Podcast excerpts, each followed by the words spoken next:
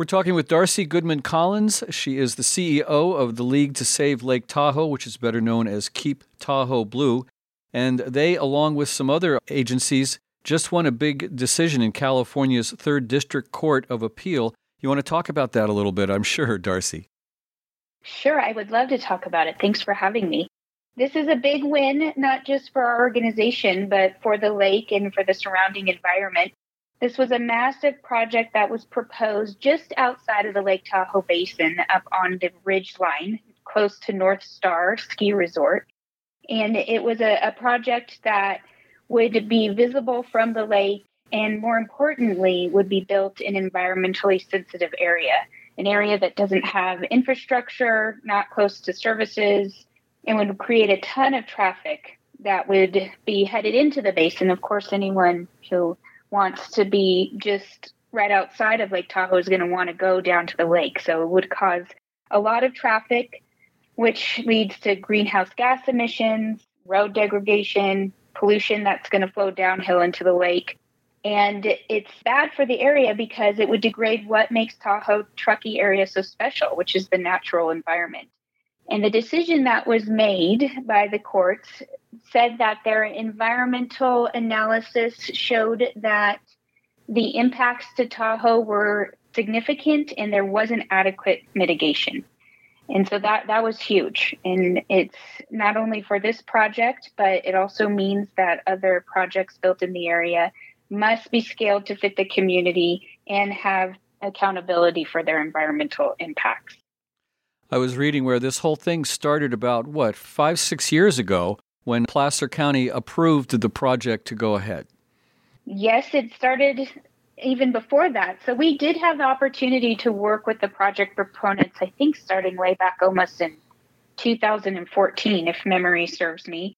And we had numerous conversations with them trying to influence a good project. And there were some components that would have been good would have helped preserve an area just to the east, make sure that that area wouldn't be developed. So there, there was hope that we can get to a um, conclusion that was beneficial for the environment. And in fact, we wanted to make sure that the project was better for the environment, that they were good stewards of the lake and that there's a positive benefit. But when the project was finalized and approved, we were in opposition because of the impacts not just to the lake, but to the surrounding region. So, the Martis Valley Development Project was funded by the Sierra Pacific Industries.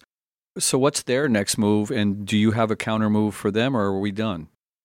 I'm not sure what their next move will be, but we're hopeful that that area will be purchased for conservation and that there won't be a project there because it's it's not the best area for a project for things I mentioned, such as it's a pristine forest. and it's also in a very high fire risk area. So it's recent history would tell us it's not the appropriate place to have a big, massive development. You teamed up with Sierra Watch and some other conservation groups as well. So this was a big group project. Yes, and I, am glad you bring up that point because we worked closely with Sierra Watch and Mountain Area Preservation. And so it was really a, a big collaboration of conservation groups which made it such a significant opportunity and a good way to to partner with some really good organizations all working towards the same goal. Tell people a little bit about the League to Save Lake Tahoe. The League to Save Lake Tahoe, also known as Keep Tahoe Blue, is the oldest and largest environmental organization in the Lake Tahoe Basin with the sole purpose of advocating for and protecting for Lake Tahoe we're celebrating our 65th anniversary this year. So we're one of the older environmental nonprofits in the country. And we do a lot of advocacy work, but a lot of our work is community engagement and environmental education. That's uh, the, the most fun part of our job, and that's where we're the most effective. We have citizen science programs, we have community engagement programs, and we, we work very closely with our, our community and with visitors coming into the basin to help educate them on how to be good stewards of the lake. Tell people how they can get in touch with the League to Save Lake Tahoe if they wish to. There are plenty of opportunities to help us keep Tahoe blue. And in fact, we try and make it easy for everyone to be a Keep Tahoe Blue gooder. And you can go to our website, which is keeptahoeblue.org. We have a ton of events and we have a bunch of online resources. So you can train to become a volunteer, whether you have five minutes or five hours, there's an opportunity for anyone to help keep Tahoe blue.